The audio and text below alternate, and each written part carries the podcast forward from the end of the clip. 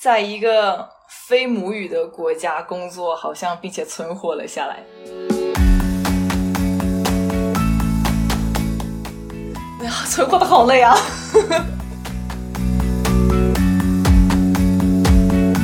我就没有觉得说我需要融入它。其实每一个人承受痛苦的能力都是比自己想象中的强的。所以这就是为什么说，其实很多事情你真的去熬一下，熬过了那一年，就其实真的就完全能够解决你很多的伤痛的问题。就那时候，我记得看电影《风雨哈佛路》，天呐，看我好热血啊！一出来，我爸说来《非诚勿扰》看一会儿，我立马就坐在那儿了。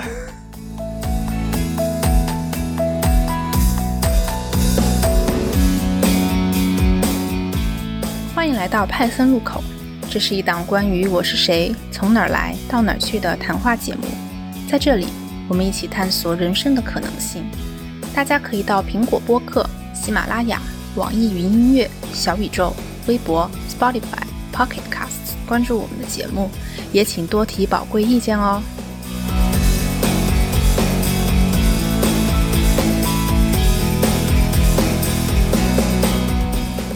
本期我们请来了一位女码农。他的本科专业是心理学，从事几年管理咨询以后转行互联网。我们跟他聊了聊这两个行业以及在硅谷的日子。Hello，大家好，我是林石。Hello，大家好，我是 Arthur 啊，我是 Python 路口 Passionator 的 Co-founders Co-host。然后今天我们很高兴请到了 Hedy 啊，作为我们新一期的嘉宾，然后请他来介绍一下自己吧。Hello，大家好，我是大概快要三十而已的一名女码农。之前呃在不同领域混迹过很多年啊。最开始在本科的时候，我是一名啊心理学专业的学生。之后的工作是在管理咨询工作了三年左右，然后在美来美国读了一个啊数据科学的硕士，然后现在是在啊美国这边的做一名大厂的女码农。好，欢迎 Hedy 来到我们的节目哈。心理学在本科阶段学的是什么样的内容呢？感觉这个专业还是就大家还比较好奇。其实说实话，这个问题问的我，我有点想查百度百科。嗯，因为我的本科我会觉得学的很杂。我记得特别清楚的是，大家说教科书上对心理学的定义是一门自然科学和社会科学的中间学科。所以，我们基本上有学的东西，就是本质上心理学做的事情是想要去研究人的行为和心理，但是它的方式可以通过自然科学，就比如说我们会学一些啊解剖学、认知心理学，去寻找到心理学背后的一些神经学的基础。然后，同时我们又会做一些社会学方面的调查，就会有一些社会心理学啊，或者说是一些什么发展心理学之类的。所以，我觉得心理学就有点像，嗯。除了大家想象中的那一些，他们对于心理学的期待之外，可能还会再加上一些更科学和更实验角度的去研究这些心理学背后的逻辑基础、它的生理上的基础这些，所以没有那么大的差别，但会多一些的元素在里面。呃，你这样讲过来，就是我的理解是，它是一个呃。文理交叉的这样一个学科，呃，那你作为这个没有继续将心理学作为自己怎么说，就是职业方向的一个一个毕业生吧？那你觉得这个专业对你自己有什么影响吗？还是说没有什么，没有什么帮助？只是说我学了一个专业这样子？我觉得对于我的现在从事的事儿，或者说，嗯，就现在的工作来说，确实它在。Hard skill 上是没有什么直接的关系的，但是我觉得更多的是会对于整个人生或者人人的成长，或者关于情绪，或者就是关于你在自省的时候，我觉得它是一个帮助很大的一个学科。就我很难说，它会在我实际的一些就是显性的指标上说心理，因为学了心理学，它给我带来了什么变化。但可能隐性的，就比如说你在去思考一些你为什么有这样的情绪的时候，或者在帮助你调节情绪的时候，或者你再去想要去做一些事情，但又想要控制自己不做那些事情，就是很多你能想象到的行为或者呃思想情绪上，它会有一些间接的影响。这个影响我觉得是比较深远，然后时间是很长的。有没有一个具体的例子可以给我们讲一下？具体的例子，就我觉得印象特别深刻的就是，嗯，是我之前在来美国本科期间来美国交换的时候，我有一门课叫健康心理学。然后当时这门课上有一个有一节内容，大概是说让大家去衡量，嗯，就过程我不记得了，但结论的意思应应该是说，其实每一个人承受痛苦的能力都是比自己想象中的强的。就比如说，大家预期说我未来如果碰到这件事情，我会有多难受多难受。就举个例子，可能说亲人的死亡，或者说是自己得了癌症之类的。但其实，当你真的碰到那件事情的时候，再去衡量他们的痛苦指数的时候，其实都要比原来的低。然后还有一个结论是，时间真的是一个很好的良药。这可能是一个显而易见的，但是其实还是有一些结果去研，就是实际上还是有去研究，就是大家发现，比如说按痛苦指数去排行的话，第一名是就最痛苦的事情是至亲的离世。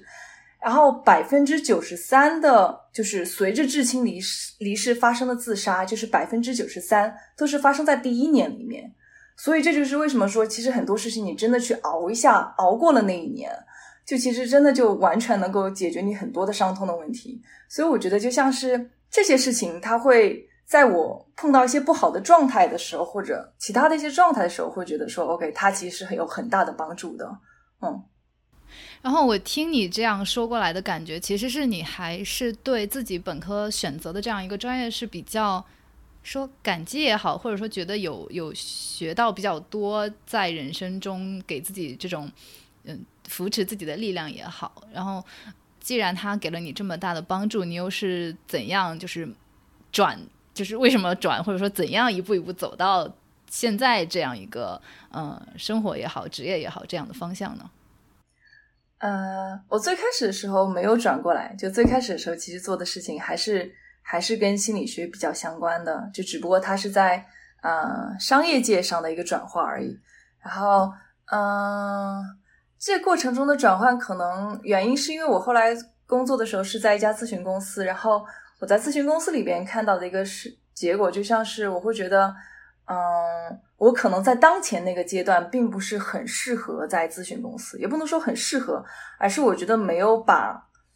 不能说天赋吧，就是没有发挥到一些自己想象想发挥出来的力量也好。然后其次是觉得说自己本来就我本来高中就学计算机，然后又看到说我当时其实想要转的方向是数据科学，然后也看到说很多公司里边其实大家对于这方面的需求也很大的，然后整个时代上其实。都是对数据这块的应用转换都是很多需求的，所以我才慢慢的转到了这边。就是其实是相当于说，嗯，我自己以前也有这个基础，然后其次是我看到这个社会也需要它，就有点像综合的一种考量的感觉。就也不能说社会需要它，而是说这个社会对于在这件事情上有很多的缺口，其实还没有做出什么事儿来的感觉。所以那我觉得可以去做这方面的事儿，嗯。所以其实，然后你其实也刚刚提到说，呃，你对你看到数据的方向，是因为说，呃，你觉得这个在未来会有很大的用处，可能是未来发展的方向。但在在这个 HR 咨询里面，你看到有哪一些可能你后来学到这些东西可以帮助你？假如假设说你再回到你第一份工作，有哪些部分你是可以用你现在的技能去去帮他 improve 的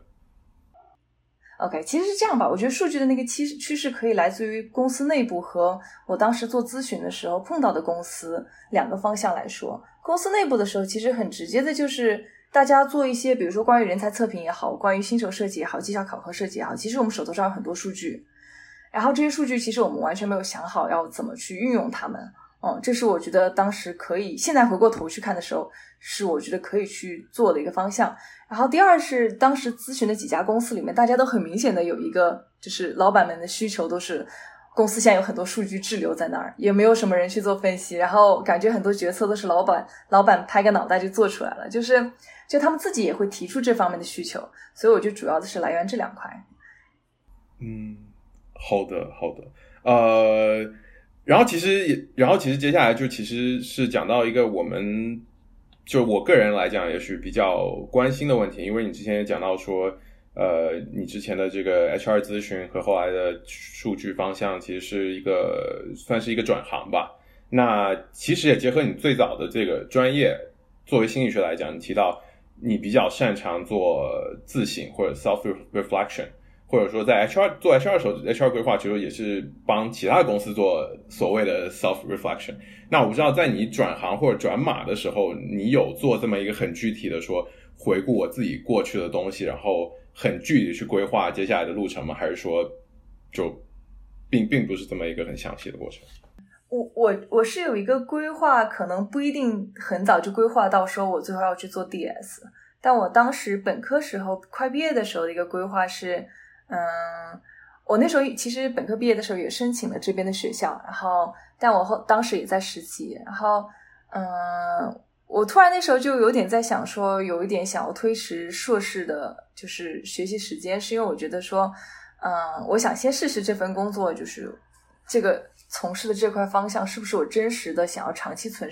想要长期干下去的，如果是的话，我觉得也可以到时候工作几年再去申请。其实升到学校学校会更好，或者说也不会有什么损失。然后第二是，我是想说，如果说不喜欢的话，其实硕士就是一个很好的跳板。所以我就想说，到时候再决定说你我喜欢另外一个行业的话，那就到时候以硕士为跳板跳过去。所以这个是在先前定的一个好定好的一个规划。但是事后转到 DS，其实不是最开始。想好的就是慢慢慢慢在这个过程中发现，嗯。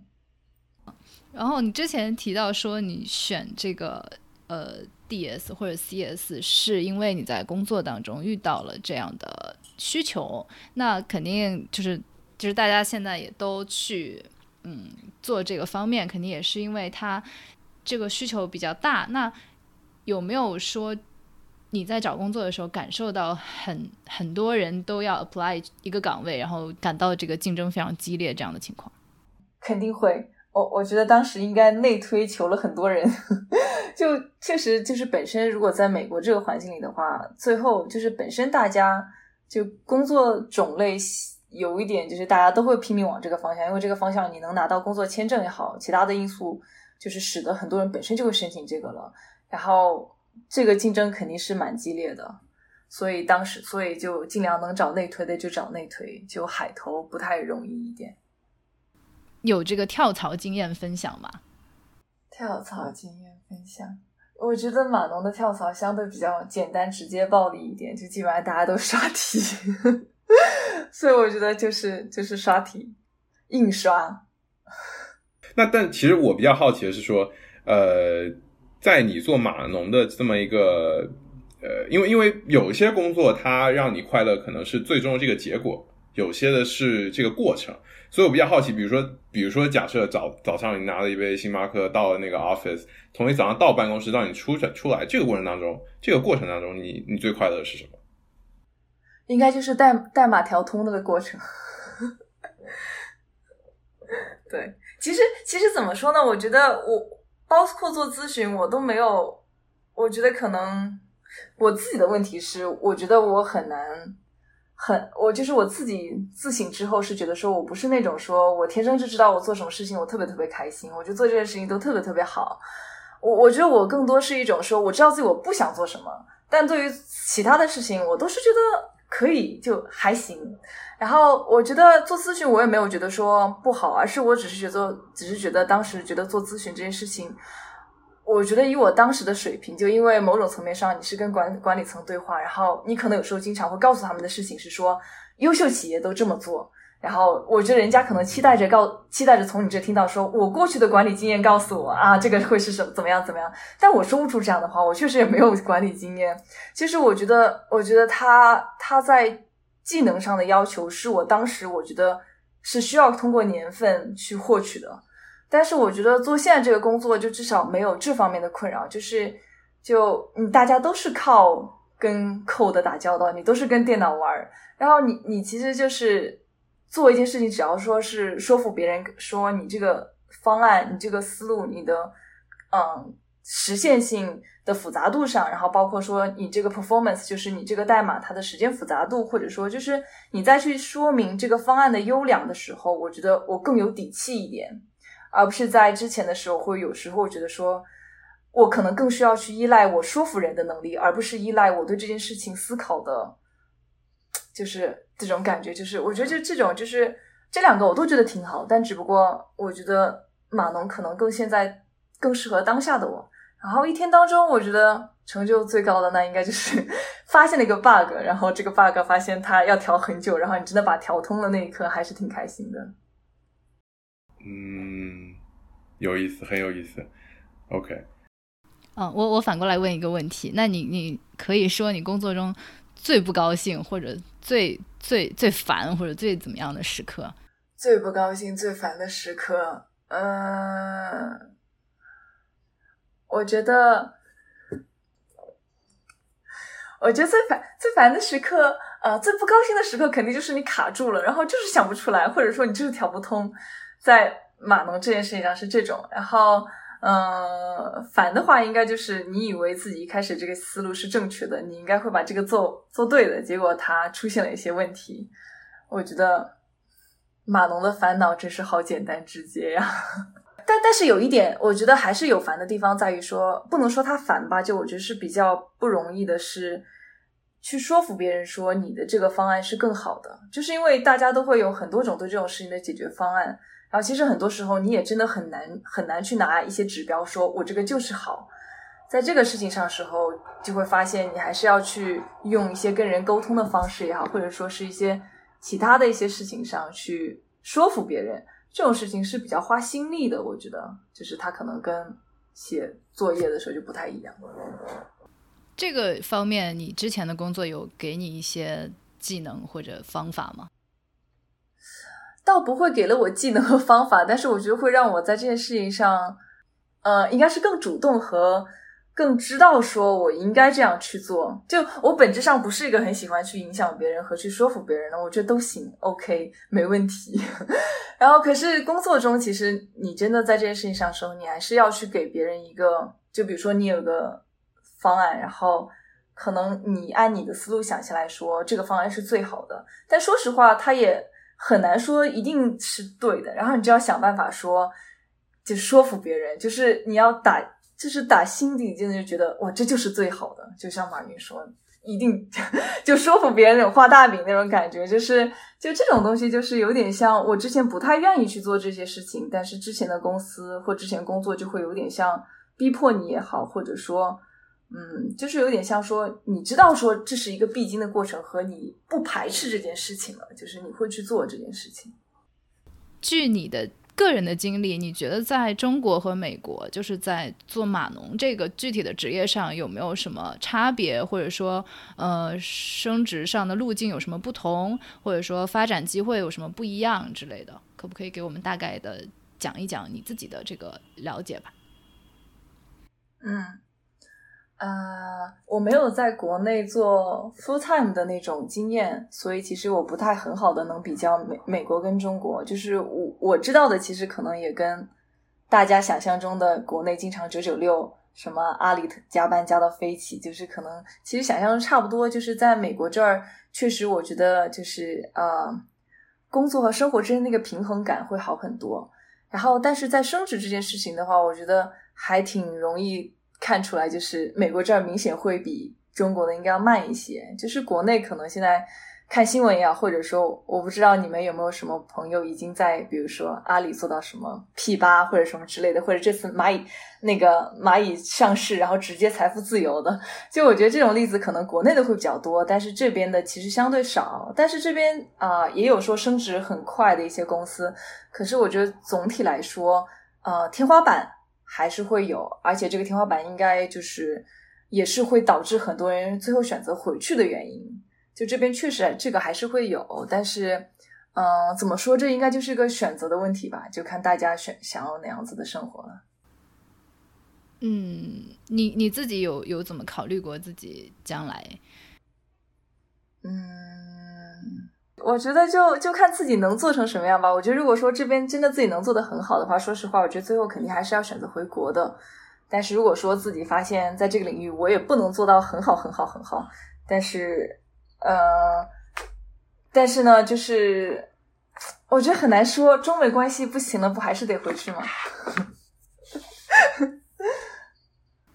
那你爸妈怎么怎么看待你这个？比如说在美国，然后做这样一个码农的工作？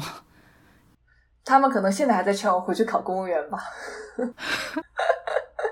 他们倒其实对于说除了公务员之外的工作，其实在我觉得在长辈那里看来是没有很大的区别，就是一切都小于公务员。所以我觉得除了公务员之外，说实话，就他们也没有很很去知道说。就是你做的这个事情，具体每天要做到的是什么？他们可能很直观的感受就是：天呐，你每天要对着电脑，可能眼睛要瞎了。但对我，我觉得父母来说倒还，他们也没有说支持，也没有说反对，就是那种你做公务员最好，你硬不做那也没办法。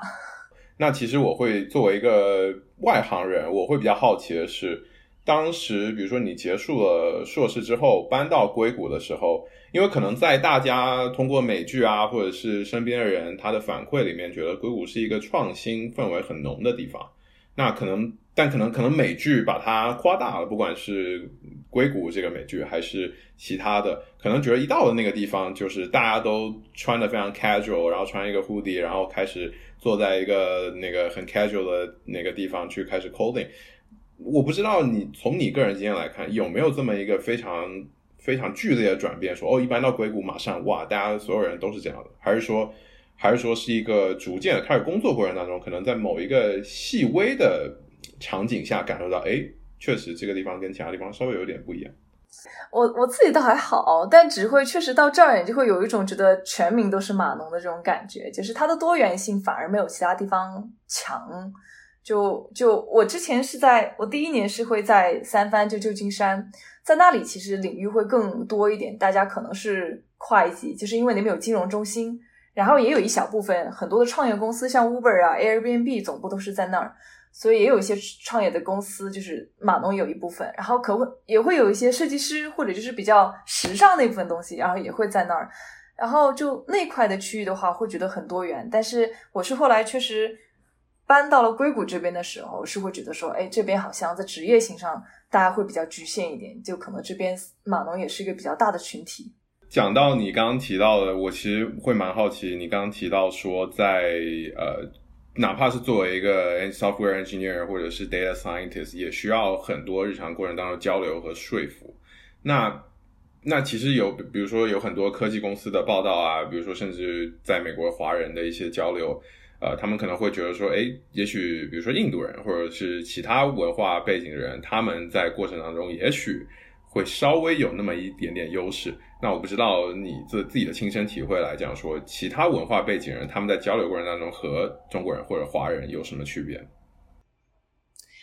我觉得他们优势还是挺明显的，就是我觉得来源两个方面吧。第一，语言上是肯定是有影响的，然后第二是我会觉得有点像，可能是。我们从小接受的教育，或者说我们的我们本身这个民族的特性，我不知道怎么去描述这件事情。就我觉得很明显的就是，嗯，我会觉得那时候，比如说在之前那个公司里，大部分都是印度人，然后可能大家对于一个方案的想法，或者说提出问题的时候，他们不介意他们是否想清楚了这个问题，他们先说。但我觉得我们好像都比较倾向于是我们把这件事情想好了，然后我再去说这个。就这个，就其实还是挺明显能看出不一样的。硅谷是一个，就是怎么说呢，就业人员 性质比较单一的一个地方，就是码农特别特别多。那那我想问，就是你作为这个女码农这样一个，呃，在国内听上去有一些标签化的这样一个抬头，就是在在湾区女码农多吗？从比例上来讲，肯定肯定确实男生是会多很多，但。但我自己觉得，其实比例比我想象中的要更平衡一点。我觉得女码农还是挺多，而且感觉趋势会越来越多。而且因为现在其实挺多科技公司都大家为了说，嗯，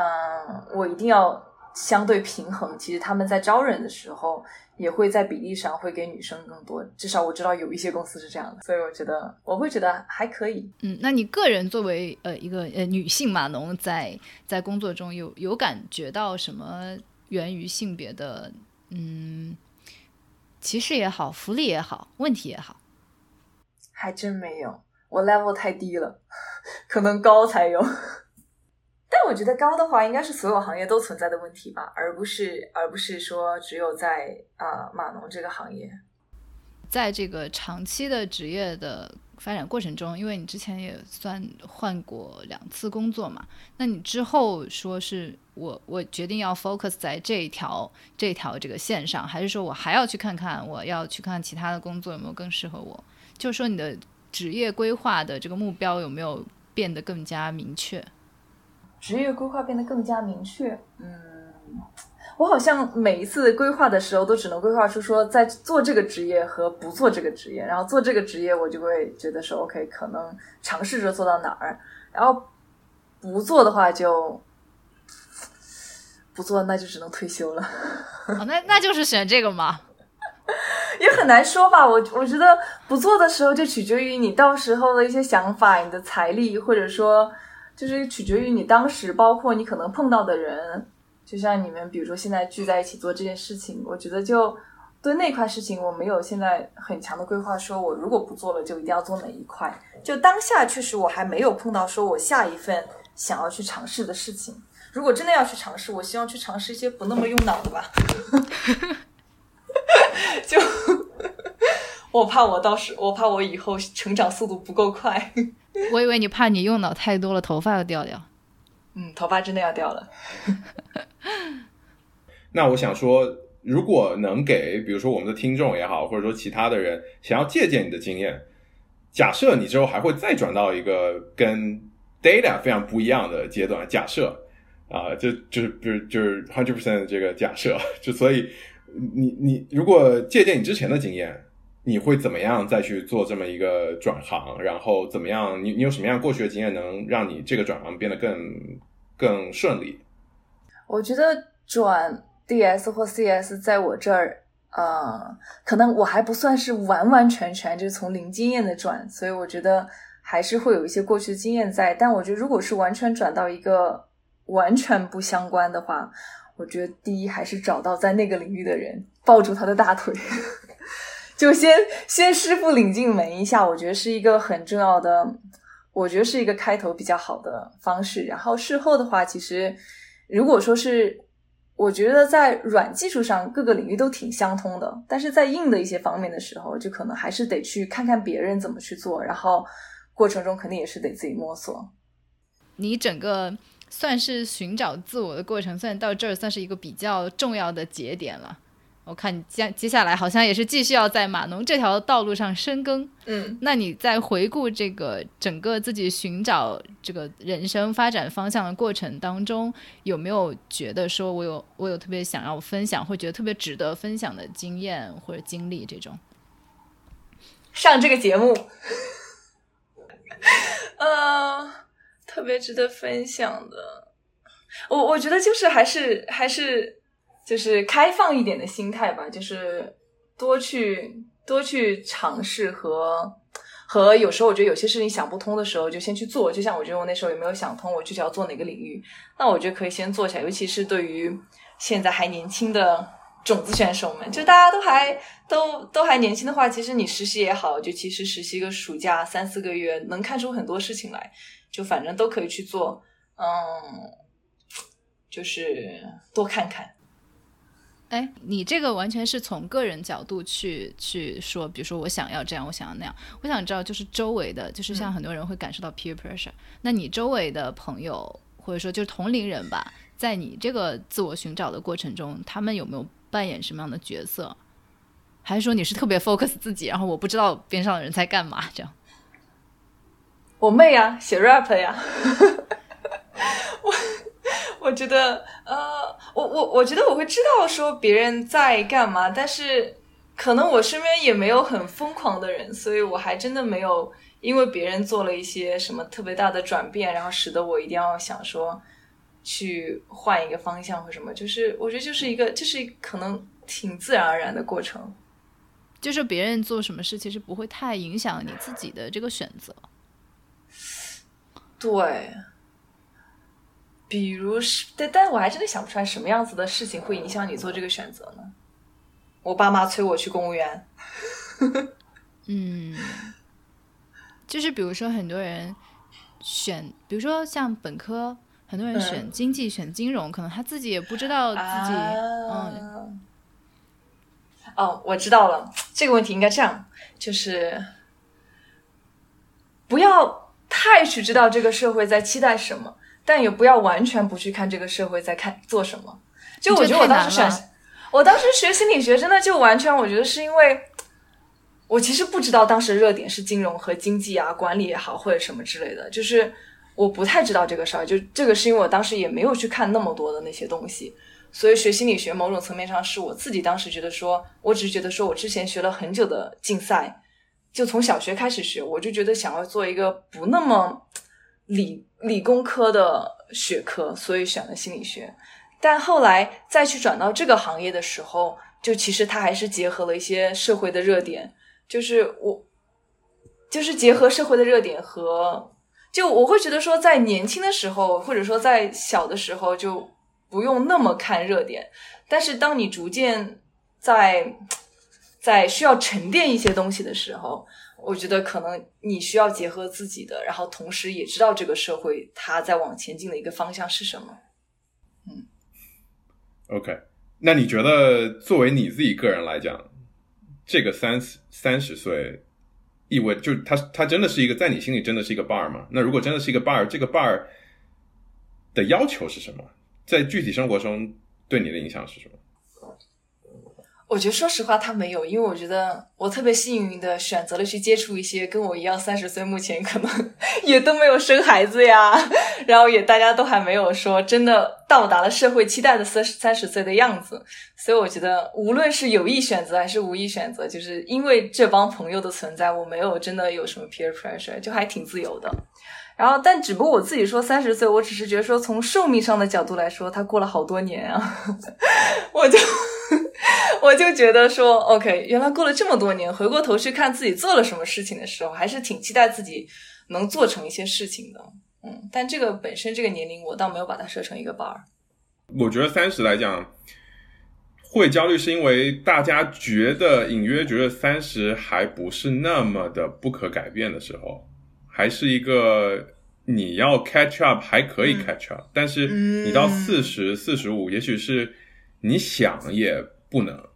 那我觉得，所以可能大家觉得这是一个点，就是假如我没做到，哎，我还有机会做到，但但但此时此刻我我没有 catch up，所以我焦虑。因为其实我我自己是有，对，但我觉得你刚你刚刚讲你刚刚讲那点我特别同意，就是你周围的人，因为其实如果你周围人都是一个说。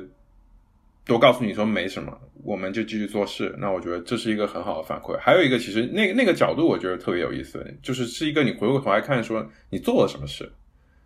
过这个这个时间过了多久，我做了什么事，然后我继续做。那我觉得这这是一个很健康的，对。嗯，哎，我我其实很好奇，就是你刚刚说到，你说你现在已经过了这么长时间了，呃，会想想自己到底做了什么事。就是如果让你自己概括你到底做了什么事，你比如说让你讲。讲三个吧，你会？我跑了半马啊！你的 top three 第一名是你跑了半马是吗？我真的觉得现在的身体素质就明显比前几年是弱，这点我特别同意，真的是弱特别多。嗯哼，嗯，做成什么事？就算一件了，还有两个。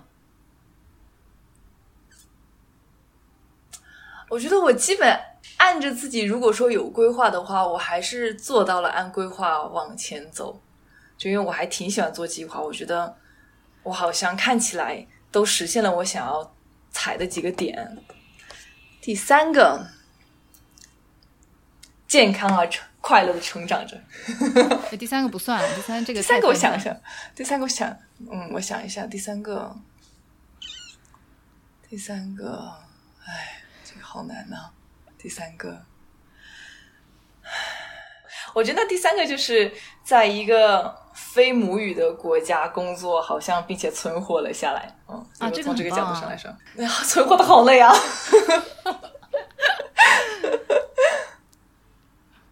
哎，你真的累吗？嗯，还行，但但我我觉得是这样，就我觉得以前的时候，我觉得人会跟自己较劲儿，就是那种你觉得。这件事情你一定要就是想要做，就是你可能熬夜都会做它。但是我觉得到了我现在这个状态，就有点相对来说就觉得说，更可持续发展一点，就是我不会再那么逼迫自己说你一定得加班加点把这个事情做出来，就是你可以明天再去想。就以前可能会更更不能接受这样子的状态，但是现在好像更更 OK，所以就会碰到，比如说，我觉得现在的累来源于就是。嗯，我毕竟新新换了个工作，然后我又是一一工作我就在远程办公，所以其实它的 onboarding 的过程还是挺慢的，就还是要适应这个新的环境。然后第二方面就是，嗯，语言，但是这个语言我觉得它是长期存在的，就属于是那种你可能偶尔有次开会开的很难过，觉得天呐，这个印度人口音我又听不懂。然后回去觉得，哎呀妈呀，再去听几集 TED 吧。然后那你可能过了段时间又觉得，哎，还行，跟这个白人交流这种口音都没问题。然后过段时间又发现，怎么又不行了？就我觉得这是一个时不时可能出来影响你的因素，但他就反正就在，就接受它好了。你有觉得你融入当地社会了吗？还是你觉得你只融入了当地的华人社会？还是你只觉得你只融入当地的华人码农社会？我觉得在疫情期间。哪儿都融不进去，而且你特别特别能够 OK 自己哪儿都融不进去这种状态。但说实话，我觉得我来我来这儿之后，来了加州之后，我就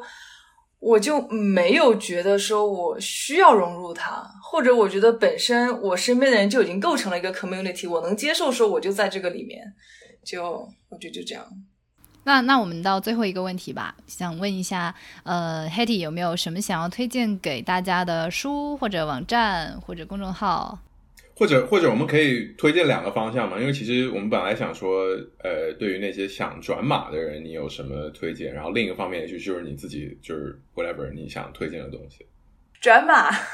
转码的话，我觉得就。嗯，嗯取决于大家想要看什么吧。就如果说是完全没有这个基础的人，可以去翻看一些数据或者算法相关的书。我这边还真的没有书名，但是我觉得如果真的要转码的话，一定要自己做好，就是这个 research 的能力一定是有的。所以我觉得他们一定也能找到书。还有其他的话，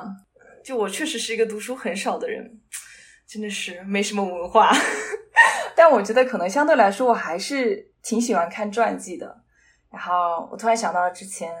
我有看那个《滚雪球》，就巴菲特的那个。然后，呃，我最近有在看的一个是叫《原则》，它是我觉得应该是桥水基金的创始人写的。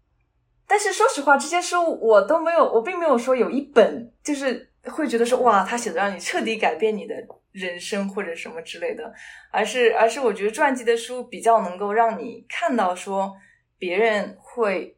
别人之前发生了什么？就比如说，我最近尝试想要学炒股，然后有在看有一个叫呃大作手吗？还是什么？就反就是那个人，他其实就是类似于说，呃叫什么大作手？我想股票大作手啊，对，还真的股票大作手。我以为他有个什么大作手会。这个人其实是有很很精很丰富的，就是不断的炒股，不断的破产，不断的炒股，不断的破产。四十一岁的时候是自杀的，就是他的经历就非常的。非常的就是曲折，而不像很多传记体，其实大部分最后都是成功学，就是也不能成功学，就是他的人结束的时候是一个很成功的状态。就我就发现我挺喜欢看这种书，就是就是你我也不一定很强烈的能带入到那种状态里，只不过有时候他们里面的一些小故事的时候，你会发现哎还挺有意思的。就就比如说，巴菲特其实很小的时候就有钱的时候就已经去买股票了。我现在想到我给我钱，我也不知道要买股票，但我我就想说，就是 会发现有些事情，就其实它也被你的经济经济阶层决定也好，就是会被很多事情决定。哦，电影，呃，正好说到书，然后我这边想到跟这有点相关的，我觉得还有《人生七年》，我我觉得就是看这种。就是好像去看记录一个人的成长，去记录一些就是书也好，电影也好，我觉得这方面的这些还挺有意思的。就看了之后，有时候会有启发，虽然也不见得启发能有多么的强烈。就那时候，我现在看电影《风雨哈佛路》，天呐，看我好热血啊！一出来，我爸说来《非诚勿扰》看一会儿，我立马就坐在那儿了。他们肯定是有些潜移默化的影响，就是就就去多看看，然后。但我也不知道它能带来什么变化，只能事后回去总结的时候会发现，哎，当中那些点其实还挺有意思的。嗯，哦，我就是你刚才前面提到你有看 TED 嘛？我想问你有没有推荐的 TED 演讲，也可以说呀。TED 推荐的 TED 演讲，哎，说到那个三十岁，我还真的记得有一个，啊，他的演讲叫《二十岁不可挥霍的光阴》，或者什么二十岁光阴不再来，或者为什么三十岁不是二新的二十岁？但他其实这件事情是想告诉大家说，年龄真的是有影响的。就你三十岁之后，真的很多事情可能就做不成了。我忘了中心思想什么，但类似就想说，大家一定要保护好这二十岁之后的这十年，就是你这十年能够创造出，就是所有人大部分厉害的事情，可能都在这十年。所以你们一定要把握好这十年，就他的思想核心思想。这个，哎，这是胡不归上次推荐的书吗？是吗？是这个人吗？是 Mac J 吗？Speaker？啊，是是是是是，哦，好神奇啊！对，是是是。